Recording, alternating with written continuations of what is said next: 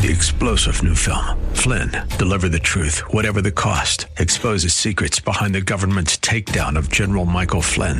Flynn knew what the intel world had been up to. He ordered the first audit of the use of contractors. This set off alarm bells. He told the truth. He was the most dangerous person for Donald Trump to hire. They had to get rid of Flynn.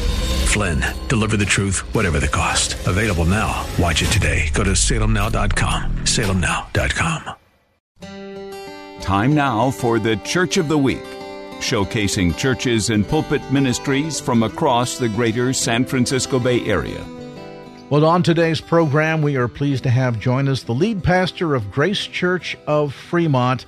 He has been involved for many years in church planting and also has a tremendous heart for reaching and meeting people where they are, addressing felt needs and seeing that as a means by which God can open a door to touch hearts and lives. Joining me today on the program is the lead pastor of Grace Church of Fremont, Pastor Josh Roten. Pastor Roten, great to have you with us today. Craig, thank you so much, and to KFAX for having us on. I really appreciate it. You have, as I suggested in my opening remarks, a, a very broad and varied background. You have worked uh, literally in the trenches, engaged in church planting, I made a reference to your heartbeat for addressing felt needs. You have served not only as a co-director of City Serves Compassion Network, but currently sit on City Serves board. So we want to break it all down and give our listeners a chance to know a bit about what's going on in your heart and most importantly, what God is doing at Grace Church in Fremont. But take us back, if you would. Walk us through kind of your spiritual journey to the cross.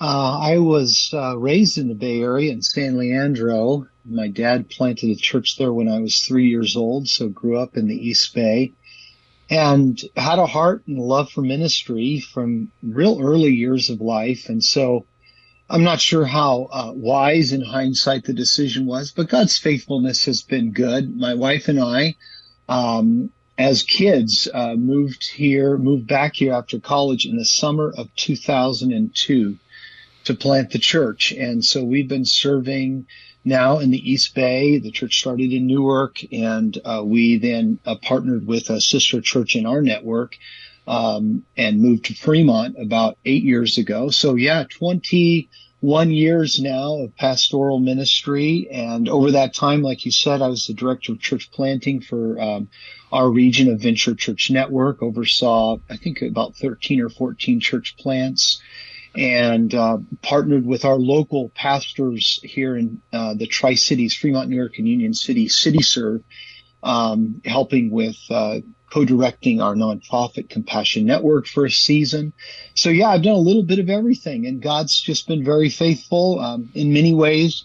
Um, this is a challenging area. You know, as you talk to church planners and pastors, the the percentage of Christians, the percentage of people in the Bay Area uh, that attend a Christian church is significantly lower. That's the reality than the rest of California for sure. But uh, in so many ways, it's also a it's a mission field. We don't have to go anywhere. Um, they're coming here, and we get to represent Jesus. My prayer is that the church I lead and and just the the brothers and sisters that I get to serve with that we we do that well, that we carry His name well, and we represent Him well to our community. That's a fascinating standpoint because I'm sure some eavesdropping on this conversation would think, gee, he's got roots in the San Francisco Bay Area. He's a PK. He ought to know that this is an area where there is certainly a tremendous need. And, and sometimes pastors want to take the easier route out and say, well, you go where the ministry is going to be the easiest instead of where it's going to be the toughest. But you've kind of zeroed in on, shall we say, ground zero of outreach, which has a fascinating dynamic to it because when you talk about an opportunity to reach the world for Christ, that certainly defines the Bay Area. It really does. Uh, you know, I had I was I was thinking about this conversation this weekend. Um, I had to have a conversation with somebody just new to our church. We're going through a ten year visioning process, and so these series of dinner gatherings that my wife and I are leading. Uh, and it was exciting. I was meeting this person for the first time. He's been coming to our church for I think over a month. And so I'm, I'm having uh, this meal. There's 20 of us in a house and I'm getting to know him. And uh, he just immigrated here from China. Um, it, you know, asked about his spiritual background, and no, no one in my family is Christian, and um, he felt like he wanted to learn about Christianity, so he started coming to our church, and he's heard the gospel, and we, um, some of the, our leaders just started to conversate with him, and over this month, this Sunday, he's getting baptized, and so you know he was very, you know, just excited. He's thrilled that he found Jesus, and one of his statements was, "This really is good news," and we said, "Yeah, that's actually a Christian word. It's called the gospel." And, and so I get to baptize him this Sunday. And I just thought, you know, uh, here we are uh, in God's sovereignty and His His grace. He allowed this to happen, you know, to send this person here to Grace Church for this season. And um, those types of events happen in the Bay Area, I think, more than anywhere else in the United States because of the diversity. And yes, that brings a challenge. And yes, we're playing. I would say we're we're not playing with home field advantage um, we're, we're on their territory, but at the same time, you know, the, the gospel is powerful. The Holy Spirit does work and the truth, as Paul says in Timothy, you know, the word of God does pierce and it divides our hearts and it reveals to us our need of Christ. And so getting to serve here, yeah, there's been plenty of ups and downs. You don't pastor in one area for 20 years without um, good and bad seasons. Uh, but God is faithful and he provides. And then you have these stories that you would never get to experience. Um, and so, yeah, we're in a wonderful season of, and just seeing God's faithfulness and raising our family here. Um, you know, I wouldn't, I wouldn't want to serve anywhere else, honestly. Uh, so I'm grateful. I get, I get to be here and I've got so many great brothers and sisters. I, pastors, we're not in competition. We love each other and, um, that makes all the difference in the world. And I guess to the greatest degree, it also presents the opportunity to sort of live out the fullness of the gospel. And by that, I mean, you know, sometimes we have the image, the old um, sawdust trail leading to the altar. You preach a message, somebody responds, they come to Christ, job done, next.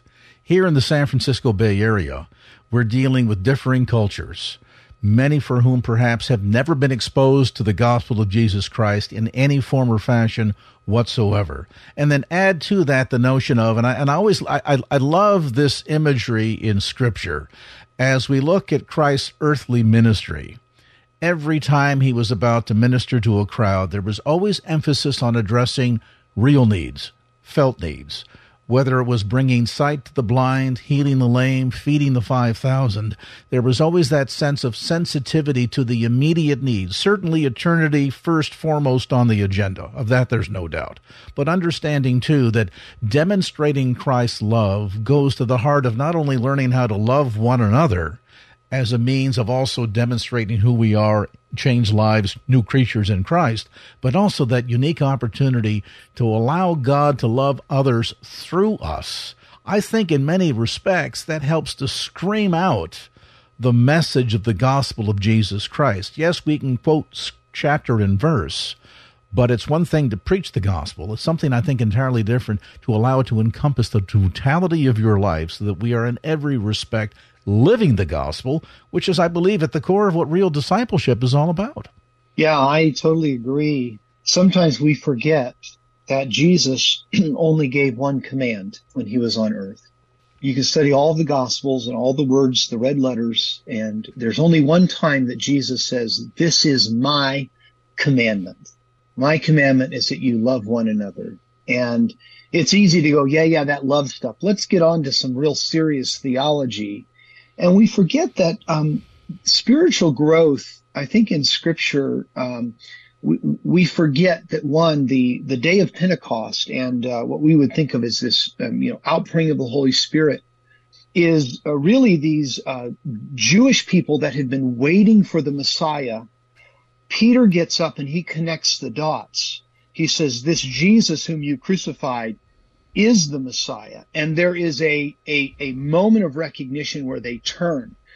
So um, when we deal with a culture like we have here uh, in the Bay Area, people coming from all different faith backgrounds, we need to remember that the journey to salvation is going to be a process, much like planting a seed, the, the, the, analogy that Paul uses in Corinthians of planting the seed and watering. That takes time. It doesn't happen in one sermon.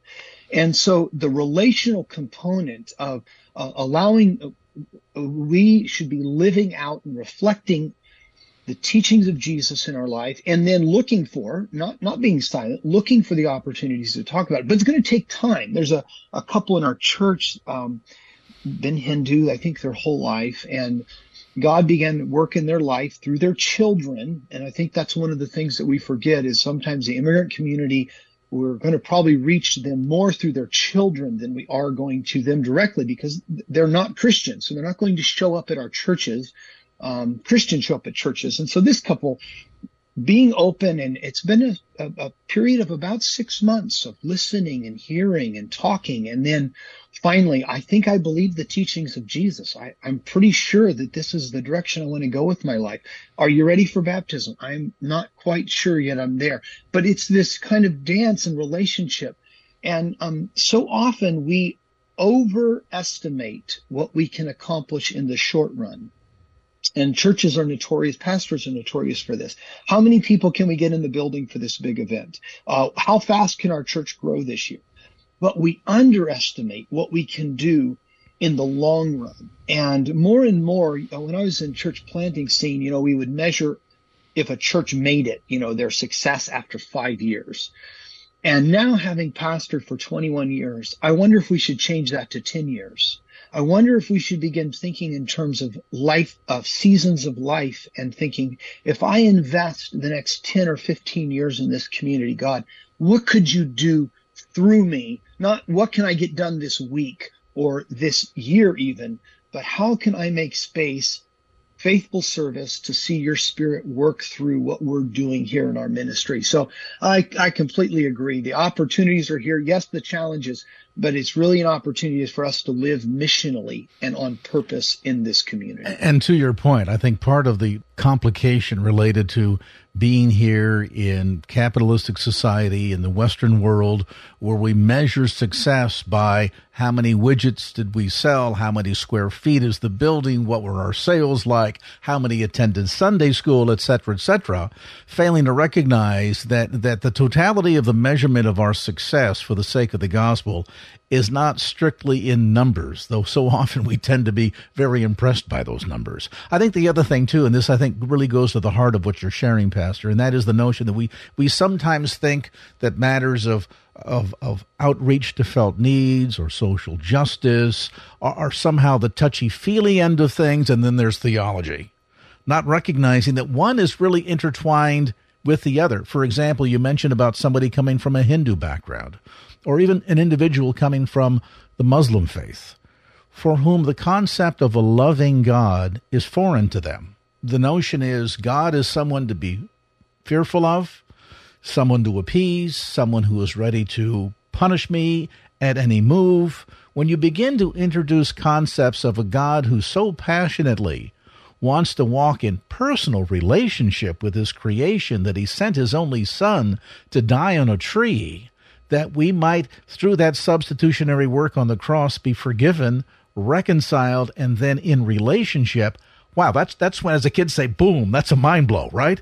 And so to demonstrate that we love each other and love others in Christ's name as representatives of Jesus here on earth, I think in many respects demonstrates true theology, true religion, as they say sometimes.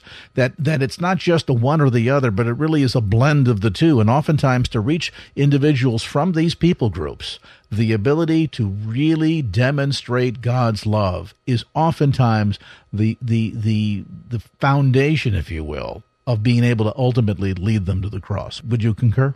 Oh, absolutely. Um, when we were uh, uh, serving with City Serves Compassion Network, and we the return of the Taliban in uh, Afghanistan, and so we had this kind of gr- group of um, traumatized immigrants, refugees coming, and um, our city served churches partnered together to basically provide a, a shopping trip to Target and uh, help with just some basic understandings of you know how how the public transportation system works and all these and uh, i got to do a number of those um, handoffs to the volunteers from our churches here and you would hear their stories, uh, which were traumatic. One family, uh, they still didn't know where one of their kids was. They got separated uh, coming over the wall and uh, they made it out and they don't know what happened. And you could see the pain, the hurt and the trauma. And then this new country. And here is the first kind of group that is saying, we're going to make time. We're going to, you don't have transportation. We're going to take you to Target and got a little money for you to spend. And it was, it was not a huge investment but here we are. Who's doing this? It's the Christians in the Tri Cities that believe that this is important. We're, we're glad you're here. Uh, we do love you, and here's why. Can we pray for you? Um, I think that kind of ministry in our context makes so much sense. Now, if you're if you're simply trying to get your attendance up on Sunday, then it doesn't make sense because it's time intensive, it costs money. But if you're looking to plant seeds where where, like you said, Craig, this idea of a personal, loving God who is so passionate for his creation to redeem them that he would send Jesus. I mean, even if the gospel wasn't true, which I totally believe it's true historically and theologically, but even if it wasn't, I'd still want to believe it's true because that's the kind of God that I would want to worship and love. And here we are, we have this opportunity to make a difference. And yes, it means we do diff- ministry sometimes differently and we try to balance out the needs of the church. You know, as I dealt with church planners, it's like, hey, you got to pay the bills and you got to figure out what critical mass is in your context, all those other things. But at the end of the day, so much of what we do in church, I think it was Ed Stetzer who said, based on his studies, 91 to 97% of church growth in America is the transfer of Christians from one church to another. Now, that's not all bad. Let's be honest. God does use that. Sometimes we need a new place to worship or changes happen and so on. But we should not be celebrating the growth of our church in the sense that that equates to the kingdom growth. Instead, recognizing that kingdom growth occurs as new sons and daughters are welcomed into the family of God, not just that they stopped going to so and so's church and started coming yeah. to mine. Shifting of the sheep, as they call it. And, you know, yes. I think to come back full circle to the notice, that the, the, the notion that we are called to make disciples, not go steal somebody else's, but make disciples. And I, and I think too, that missional approach to ministry, while certainly in a place like the San Francisco Bay Area, where we have a very transient population, we have a global population, you talk about an opportunity to reach every tribe, every tongue. Wow, this is it. You want to go know where the mission field is? Go open your front door. and There it is.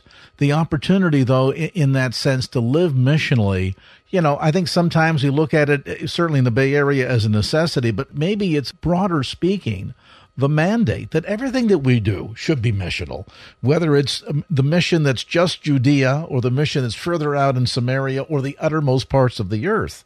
And maybe part of one of the challenges that the church in the West is missing is that we have kind of thought about missional living as something that happens in a foreign country that requires a passport to get there, as opposed to literally in our own backyard. Yes, I, I think that one of the things that excites me most in this season of ministry coming out of COVID and is is that there is a, a renewed desire for something substantive and real. Take a moment for folks that are new to the Bay Area looking for a new church home and tell us a bit about what God is doing there and an extended invitation, if you would, please. Sure. Well, we um, we first recognize that what God is doing in the Bay Area, He is we are all the churches, I believe, are, are we play different roles on the same team. We aren't in competition. And there are so many good churches led by my friends in this community. And uh, I am blessed that I get to serve with them. At, at Grace Church, I would say um, we really are looking to be a place where people are known, where they know each other. A uh, little tagline you'll see on our website is following Jesus together and they're not following me. Uh, we're following Jesus, but it is following. We are doing something. There's a participatory, uh, participatory element. And then we're going to do it together. I mean, everything's so much more fun together. And so, um, we really try to, one, teach the word of God in very simple, clear, un- understanding is, uh, you know, really important. Um, sometimes as Christians, we use a different language. And so we try to just be very aware of that. Um, I want people to walk out understanding what the scriptures have said and also what it is that it's asked of us. And then um, I think as a church, we are in a season where we have been blessed, really abundantly blessed with um, some wonderful people and, and, and leaders and resources. And we are focused on how do we best in this season be good stewards of all that God's given us. And so we're excited about what God is doing through some of our uh, missions work in Mexico and even locally in partnership with uh, Compassion Network. Um, and so I would just say, you know, if you don't have a church, you need one. Um, and if you haven't been to your church in a while, you should go back. Um, and if you want to make this holiday season meaningful, and I think everybody does, you are not going to have a meaningful holiday season. You're not going to have a meaningful life either. Unless Jesus is at the center of everything you're doing. And I do believe that God's plan for the world goes first and foremost through the local church. And so for those listeners, I would just say, you know, um, make space in your life to worship God with your brothers and sisters. Make space for spiritual conversations. And if Grace Church could be a place for you to check out, wonderful. We have two services, 9 and 1030. Um, website's gracechurchfremont.org and uh, you'll get a warm welcome. And, uh, but if you haven't been to your church, go to your church. I think that's important to say. And if you're new and you're looking for a church home, as you've heard the extended invitation from Pastor Wharton, we invite you to check out Grace Church Fremont. 36060 Fremont Boulevard. That's 36060 Fremont Boulevard. And the service times again are Sunday mornings at 9 and again at 10:30 a.m. Complete details available on the web at gracechurchfremont.org. That's gracechurchfremont.org. Pastor Josh Wharton, we appreciate so much you carving out some time for us today. Been a delight to have you share from your heart, and uh, we look forward to the opportunity to do it again sometime. Well, thank you so much, Craig. It's great talking with you. Good morning. Glad that you're here. And for those of you that are joining us online, thanks for watching and listening. We're in our series on busyness and I think the American culture prides itself on busyness, probably more than most, and maybe here in the Bay Area, we're the worst of the worst. Busyness is now a, a new badge of honor. It's part of your value. If you're busy, that means you're important. And what happens when we're busy, what happens when we go through seasons where we feel like there's just no stop, right? That you get up on Monday morning and it's not you're excited about the week, it's the list. It's, oh man, what do we got to get done this week? And how do you got to figure this out? How are we going to work all these things in? When, when we live that way, whether consciously or unconsciously, things that are important but not urgent get pushed to the back burner. They get moved aside. And this series is about saying, hey, whether you're busy or you just think you're busy, it doesn't really matter. You're probably living the same way, that sense of busyness, hecticness that intrudes. There are certain things that we have to make time for.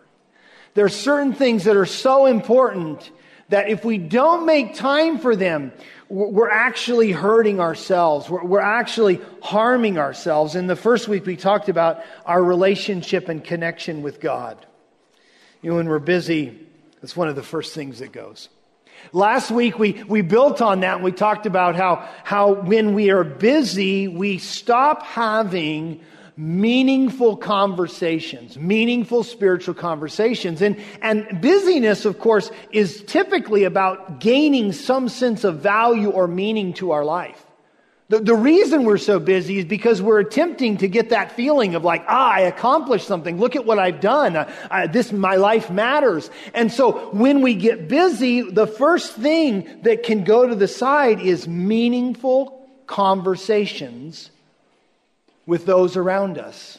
The very thing that would give you the, the peace that would allow you to slow down is the very first thing that so often we let go of. Because what makes life meaningful? It's the relational connection with God and it's the connection with each other.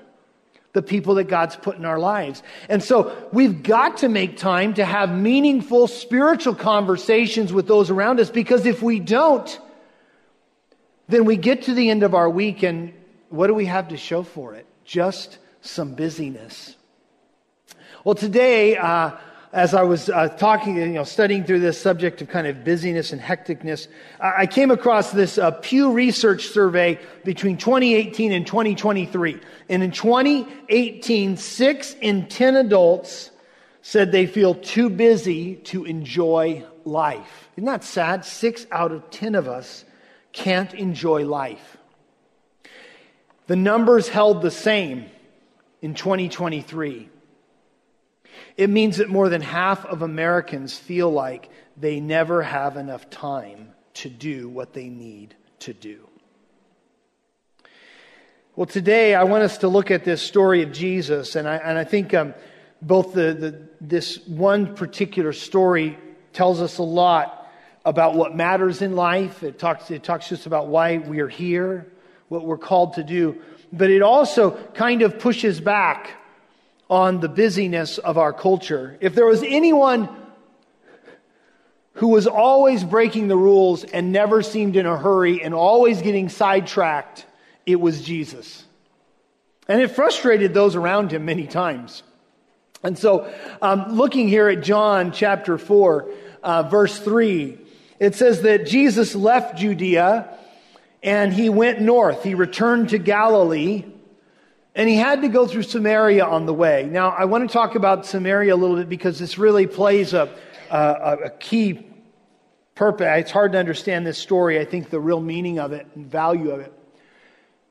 Back, uh, back, let's say, I think it was around uh, 800 AD, uh, the northern kingdom of Israel, the kingdom had split, and there was a northern and southern kingdom, and the northern kingdom was conquered by the Assyrian Empire. In the Assyrian Empire, they had a uh, empire building technique. Uh, what they would do is they would take half of the population and they would ship them off all over the world to other parts of their empire and they would bring in people from all over the world to this new place and it was it was done in that way to help eliminate the nationalistic fervor of defending your country because why would you go fight the empire when you don't even live in your homeland anymore so over time, uh, by the time Jesus' day had arrived here, the people in Samaria, the northern areas, had intermarried with people from all over the world. And you can go back through a lot of Jewish literature at this point in time.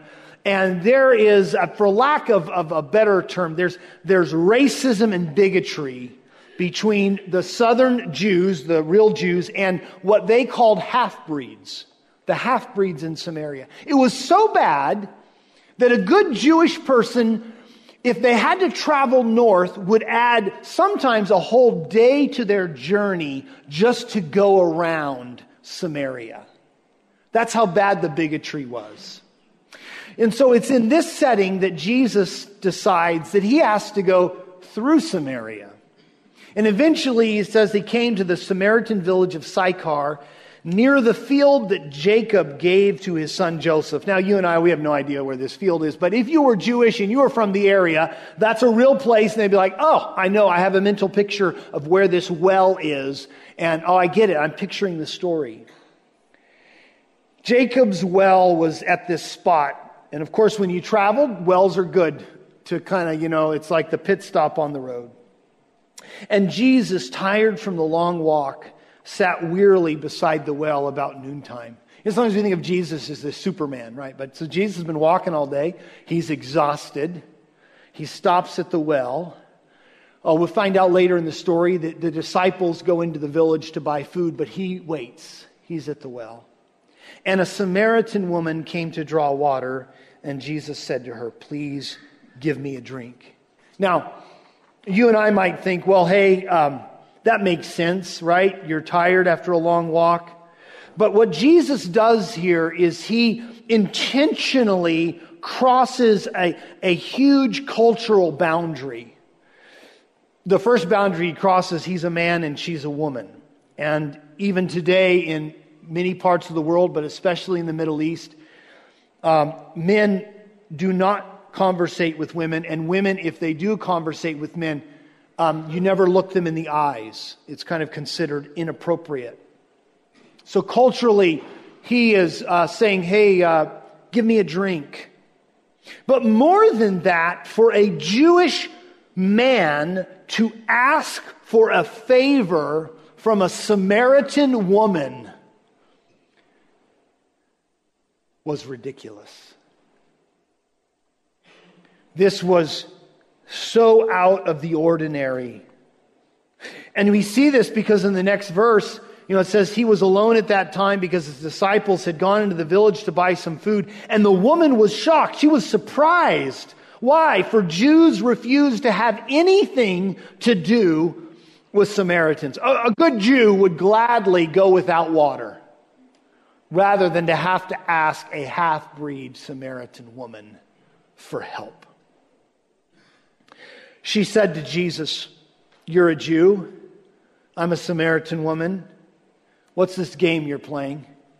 Why are you asking me for a drink? We are going to see in this story a very strong, outspoken, very direct woman. She immediately wants to get to the heart of the issue. This isn't right. You, this is not how it works. I'm not going to play your game and give you some water and act like nothing weird's going on here. This is, this is, what's up? What's going on here? And so Jesus replies, Well, if you only knew the gift that God has for you and who you are speaking to, you would ask me and I would give you living water. Now, if you want to see this, this woman's like personality, next verse. You don't even have a rope or a bucket. And the well is deep, dude. Where are you going to get this water from? You need me if you want water, and you're talking about living water. How are you going to get me living water? You didn't even bring your bucket. You don't have a rope. You can't go in there and get it. What's up? What, what, what's going on here? And Jesus replies, Anyone who drinks this water, he points at the well, well, you're going to be thirsty again. But those who drink the water I give will never be thirsty again. It becomes a fresh, bubbling spring within them, giving them eternal life. Suddenly, the conversation is shifted. We were talking about pulling water out of a well, and now you're talking about eternal life. And this woman is smart. She goes, Okay, then, please give me this water. I, I don't ever want to be thirsty again, and I don't have to come out here to, to get water. Go and tell your husband, Jesus told her. Well, I don't have a husband, the woman replied. See, culturally, that would be the appropriate thing to do. Pull the husband into the conversation, talk to them together. She says, Well, you know, I don't have a husband. Jesus replies, You're right. You don't have a husband. You've had five husbands. And you aren't even married to the one you're living with now. You certainly spoke the truth. Now, I want to pause right there because I, this is actually a perfect passage to illustrate how translations of the Bible affect how you read stories. So, this is in English. It's translated out of Greek. It's an accurate translation. But I want you to think about this. He, Jesus asks her, um, you know, hey, go get your husband. That's the appropriate thing to do. Her reply is, I have no husband, literally. And Jesus says to her, You're right. Now, I want you to notice the exclamation point. You're right, exclamation, at the bottom. You certainly spoke the truth, exclamation. And, and if you're not careful, it, it kind of sounds like Jesus is saying, You're right. You don't have a husband. You've had five of them. And the guy you're living with right now, you're not even married to. You did speak the truth. But you know, we, we don't know a whole bunch about Samaritan culture because Samaritan culture was an intermingled culture. And it continued, the culture continued to evolve in Samaria. But as best we understand it, um, the Samaritan culture did in many ways try to mimic the Jewish culture. That was part of the tension, right? The Jews, they worshiped the right way. They were pure blooded. The Samaritans were half breeds. They worshiped in their mountain. They didn't get it right, but they still claimed to be Jewish. See, that's what bugged the Jewish people so much, is that the Samaritans still claimed to be Jewish. And the Jewish people were like, well, if you just give up calling yourself Jewish, then we'd be okay. We, you'd be one of the heathen. Well, here's what we know women had no right of divorce in this culture. What happened? We know that, as we are going to see in Advent season, Mary was betrothed to Joseph. Culturally, Mary's probably somewhere between 16 and 12. Probably our best guess is she's 14. It's an arranged marriage with Joseph. So, this woman being raised, her first marriage, maybe she was 14. Maybe she got engaged to a, an older guy, right? Because typically, if you're trying to continue the family name and you want stability for your daughter, you try to arrange a marriage with a man who is stable and has wealth and can take care of this, your daughter and your future grandchildren. What if her first husband died? She, she can't divorce him. That's not her choice culturally. What if she was such a wonderful woman that there were a bunch of guys lined up? They kept dying. It doesn't say she was divorced five times. It says she'd had five husbands. Or what if, as a young teenager, she had married a guy who didn't love her? And divorced her when it wasn't convenient for him anymore. So she had gone through the trauma of death or divorce, not once, not twice, not three times, not four times, five times. And Jesus meets this woman at the well? What if the conversation was more like this?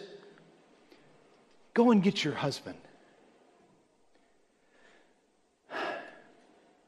I don't have a husband. You're right. You don't. You've had five husbands. And the man you're with now, you're not married to. Thank you for being honest with me. Do you see how that changes the story? So often we bring our biases culturally to the text. If I run into somebody who's been divorced five times, you know, I don't say it out loud, but I'm thinking it, just like you. Oh, wow, you're a wild one. Okay. I bet there's some good stories back there. And so often, our preconceptions of people, our prejudgments of them, shape how we respond to them. But not Jesus. He's focused, he's honed in, he loves this woman. So, in response to this revelation that Jesus knows her, having never met her, what does she say? Next verse, Sir, you must be a prophet. So, one of the marks of a prophet in the Jewish culture was the ability to know things that they shouldn't know. That was proof that they were connected with God. Okay? Because if you know something you shouldn't know, somebody told you, that means God told you, which means you, God is speaking through you, and that's the definition of a prophet, someone that God speaks through. So she goes, okay, I'm dealing with a prophet. So she says, well, fine, if you got a connection with God, I got a question for you. Tell me, why is it that the Jews insist that Jerusalem is the only place to worship? While we Samaritans, we claim that here at Mount Gerizim, that's where our ancestors worshiped. So see, what had happened when the tribes had broken apart and the kingdoms had separated, the king of the northern kingdom, in his insecurity, did not want the people of Israel to go worship at Jerusalem. He was afraid that, that they would be disloyal to him. So he, he abolished that part of their practice of religion, and he had created a new holy place. And over time, this has evolved into this mountain of Gerizim. So they would all go to worship at the mountain instead of worshiping in Jerusalem. But Jesus, he doesn't take the bait. He doesn't get into the religious argument. You know, so often we want to convince people of all the areas of their theology that are wrong before we ever tell them about what is true or what right. But Jesus doesn't play that game. He, he's not interested in getting her to worship in Jerusalem because the reality is, is that the time for worship in Jerusalem is ending. God is doing a new thing. Jesus is the proof of the new thing that God is doing in the world. So what does Jesus say? Believe me, dear woman. I love that. Dear woman, there is concern and care. He is not interested in winning an argument. He is not interested in proving her wrong or showing her how her religion and practice of her faith was in disagreement with the right way, the Jewish way. Dear woman, the time is coming when it will no longer matter whether you worship the Father on this mountain or in Jerusalem. You Samaritans know very little about the one you worship. He acknowledges that they have been worshiping God. They've been doing it the wrong way, but they're worshiping God. And he says, You don't understand.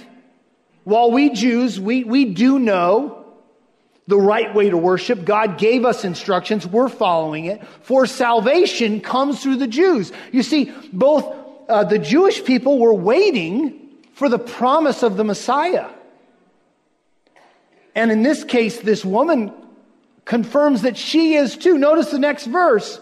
It says, the time is coming.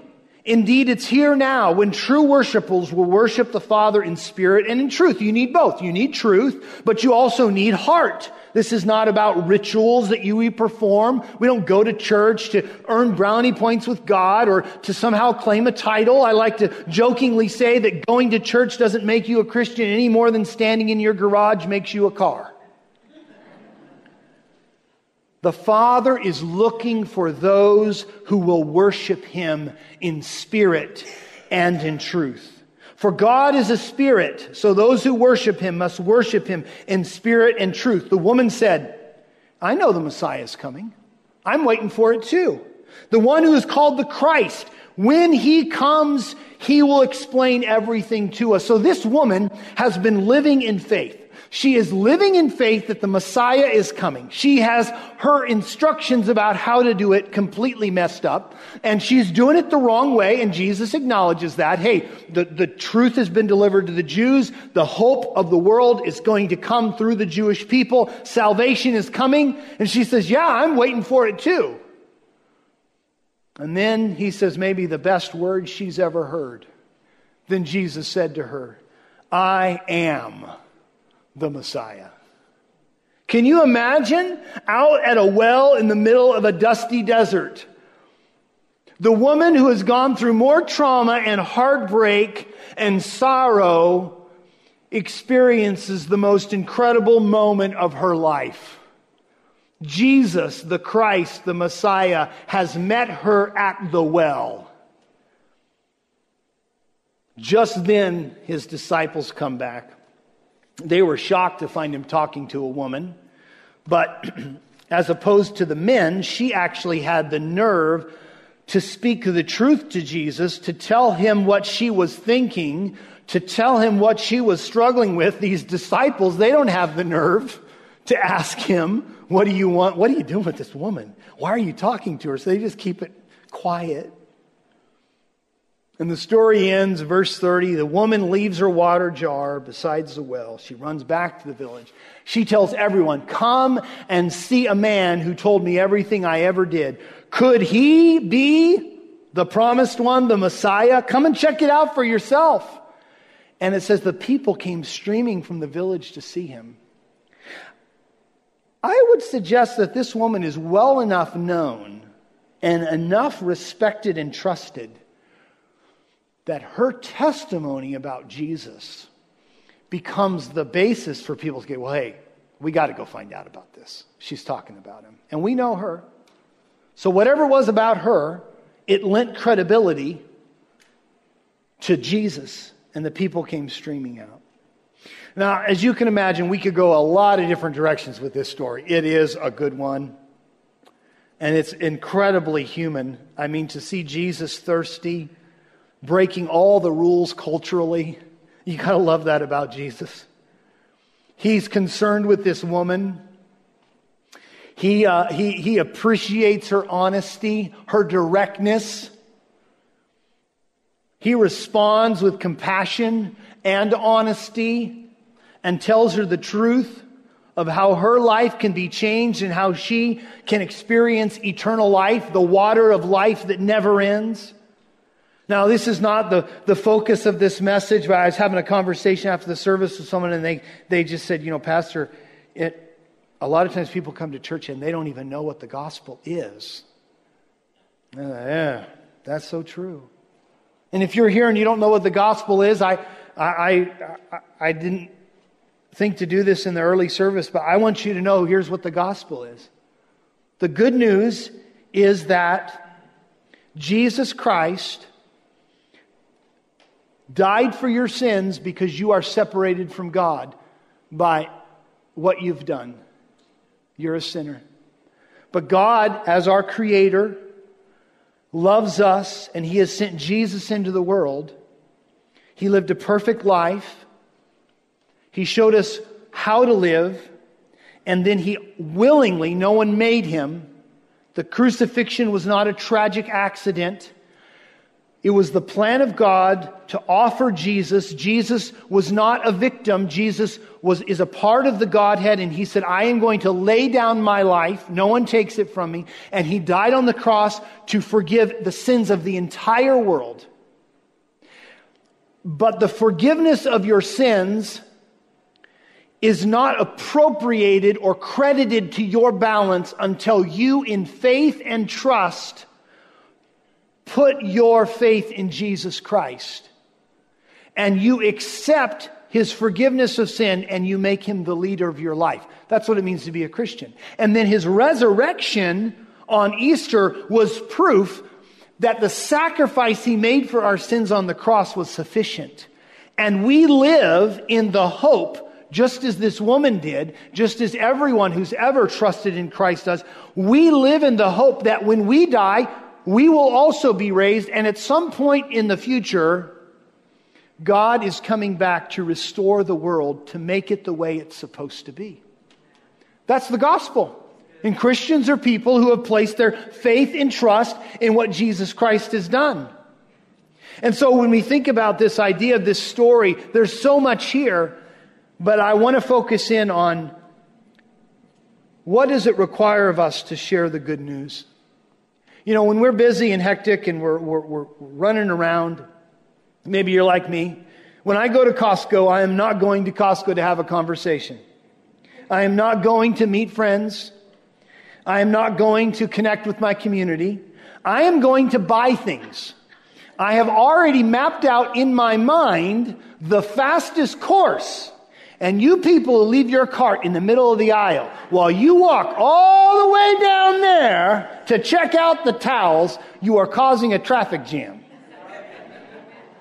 And they need cops in Costco to issue you a ticket for blocking the aisles. And you go in this way and you go around the U. You don't go that way. It's like driving the wrong way on the freeway, folks. Come on. So I go to Costco. I am focused. I have my to-do list. Um, my son and I, when we go shopping, right, we have already mapped out what store we need to visit, what is an appropriate price to pay for the clothing item we need. We are not there to look. We are there to buy. And we do not leave items with the cashier telling them that we, could you hold this for me? Just in case when I'm done looking at every store in the mall, I decide I want this item, I'm going to come back and get it. No, we are in and out. This is focus, folks. I, I, love what Dave Ramsey says. You know, when, when my wife says go buy something, I'm like a hunter. I have found the prey. I'm going to go kill it. I'm going to drag it back to the cave. We are not here to socialize. We are not here to meet new friends at Safeway. I'm getting my stuff and I'm going home, right? Well, the problem is this I wonder if I was the one at the well. I wonder if the woman, I wonder if the woman would know that Jesus loves her. Or would I just got my cup of water and kept my mouth shut? You know, so often I, I'm busy doing stuff. And we forget that the, the guy we follow, Jesus, he, he was never too busy to be distracted by people. In fact, he frustrated people all the time. He's always slowing down to talk to somebody. In fact, somebody died before he could get there, and they're kind of mad at him. Uh, Jesus, why did you stop and talk to that woman and deal with that issue? You know, if you'd have gotten here earlier, um, they'd still be alive. And so often I wonder if, if my sense of busyness or hecticness,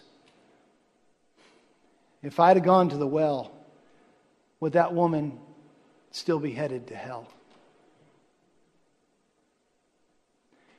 So I just want to talk about really the importance of sharing the good news, even though we're busy.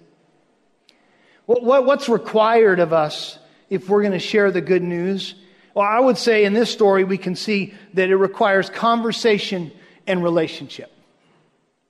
Um, Jesus does not hand the woman a track. I'm not saying tracks aren't bad, they can be good. But he doesn't hand her a track and say, Good luck. He doesn't post a message on Facebook. Hey, when you get a chance, go on my Instagram. I got some good stuff on there for you, but I got to head out. You know, it's a lot easier to post Jesus loves you on Facebook than it is to have a conversation with someone and show them that Jesus loves them. Conversation and relationship are really at the core of sharing the good news. It took time. Something we all don't have enough of. Something we're all busy with. Real conversation, real relationships always take time, and Jesus was willing to take the time. Secondly, sharing the good news requires focusing on the spiritual. You know, just this uh, last week, we've been doing these gather together dinners, which, which really have been so fun. And I, I, hope many of you would please sign up. We, we, my wife and I have had such a good time doing that. Uh, and, and, and one of the themes, one of the things we see that God is wanting to do at Grace Churches is, is to raise our awareness of the, this world that we live in that needs Jesus. And I've been thinking and praying about just, you know, the fact that, hey, God, would you bring people in my path that need you? And I found that when I pray like that, God brings people. And so it dawned on me this week, you know, I'm, I'm going through, the, we put together this really nice handout about the vision. We're doing all these dinner gatherings. And, and it dawned on me there's, I can talk to so many people about everything. I mean, the weather and politics and sports. I can, I can have a conversation with you about your kids and, and what's going on in your career. And yet somehow miss, skip over spiritual things. The, the thing that, that I would say is the thing that really matters the most. But Jesus, he doesn't do that. He's very aware. He's very intentional, right? It starts with a cup of water, and she says, "Well, hey, you know what? Uh, uh, you don't have a bucket. You're going to give me water." And he goes, "Oh yeah, I want to give you water that has eternal life." Talk about a switch. I mean, like he's he's on it. he's looking for a chance to talk about spiritual things with this woman because he understands that that's what matters.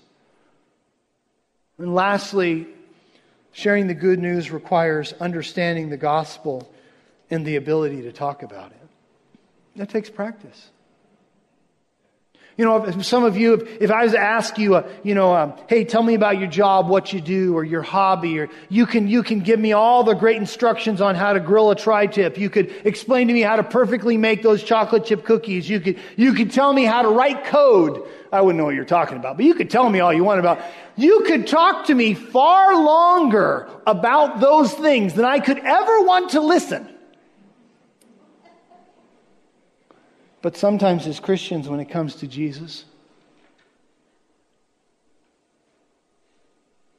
somebody was to come and say, Hey, what does it mean to be a Christian and how do I become one? Well, come to church on Sunday and my pastor will explain it to you. And this is not, please don't take this as criticism. It's more a gauge of awareness. If this is the guy that we follow, right, Jesus, we believe he's God come in the flesh, that his death on the cross paid for our sin, his resurrection uh, proved that he had power over life and death, and that through trust and faith in him, um, we can experience his loving leadership in our life, and our lives can be changed forever. If that's the guy we follow, maybe we should be able to talk about him a little bit more. What he believed, how he lived, what he taught. And we've got to understand the gospel and we got to be able to, to share it. And that's one of the things I look forward to in the new year some opportunities to help equip you, equip me to talk about our faith in this culture, I think is important. I want to end with this verse, 1 Peter 3:15 the apostle says that if anyone asks about your Christian hope, you, you say you believe in Jesus, you, you say like you're, you're really excited about this, you say that really matters, your hope is in Christ. What does that mean? He says, hey, you need to be ready to talk about it. You need to be able to explain it. Interesting study from Lifeway Research. He said half of Americans say they're curious as to why some people are devoted to their faith. 51% of people. The survey of over 2,000 people. Including 60% of religiously unaffiliated people. They said, I'm not religious at all, but I'm curious to learn about why you think your religion is so important. Two thirds of Americans say that they are open to spiritual conversations with a friend. That's probably where we make the mistake sometimes in Christianity. We don't have too many friends.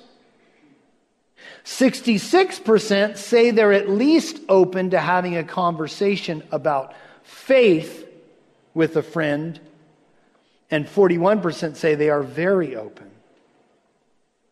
Scott McConnell, who did the survey, the research for Lifeway, here's what's his takeaway.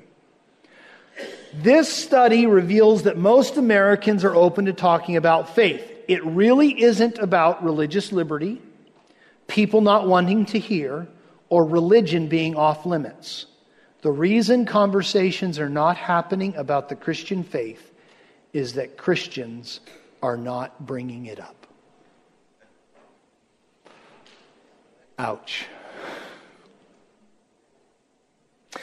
I want to end with this thought. People who are open to the gospel could cross your path at any time. Are you ready? Are you ready? We're all busy. We have too much to do. But if you're a follower of Jesus,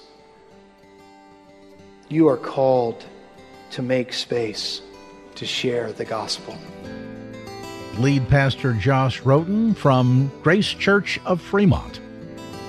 This has been the Church of the Week, showcasing churches and pulpit ministries from across the greater San Francisco Bay Area. To nominate your congregation for Church of the Week, please email us the name and address of your pastor and church, along with a link to your church's website to Church of the Week at salemsf.com. Again, that's the name and address of your pastor and church, along with a link to the website and email to churchoftheweek at salemsf.com. While all submissions will be considered, not every submission is guaranteed airtime. Thank you for joining us today, and be sure to tune in again next week at this time for the Church of the Week. Three star general Michael J. Flynn, head of the Pentagon Intelligence Agency, knew all the government's dirty secrets. He was one of the most respected generals in the military. Flynn knew what the intel world had been up to. He understood its funding. He ordered the first audit of the use of contractors. This set off alarm bells. The explosive new documentary, Flynn, Deliver the Truth, Whatever the Cost, uncovers the facts behind this scandal. Flynn told the truth. He was the most dangerous person for Donald Trump to hire. I find out the worst enemy that I'm going to face in my life is right here in America. They took my assessment and they wanted me to change it. And I was like, I'm not changing it. They had to get rid of Flynn. With in depth interviews, archival footage, and never before seen personal records of the man behind the headlines. I just felt like I was drowning. Flynn, deliver the truth, whatever the cost. Available now. Watch it today. Go to salemnow.com. Salemnow.com.